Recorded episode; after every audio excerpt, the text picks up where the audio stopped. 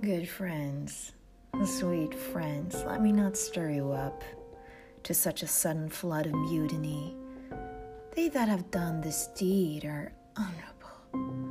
What private griefs they have, alas, I know not. That made them do it. They are wise and honorable, and will no doubt, with reasons, answer you. I come not, steal away your hearts.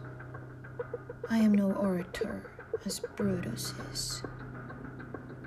But as you know me all, a plain, blunt man that love my friend, and that they know full well, that gave me public leave to speak of him.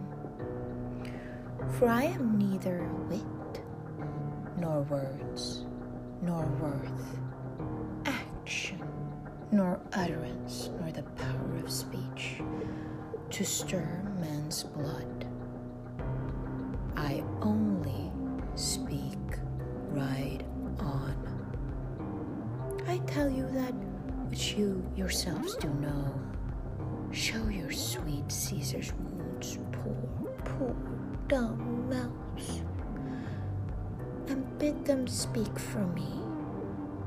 But were I Brutus, and Brutus Antony, there were an Antony, would ruffle up your spirits and put a tongue in every wound of Caesar that should move the stone of Rome to rise and mutiny.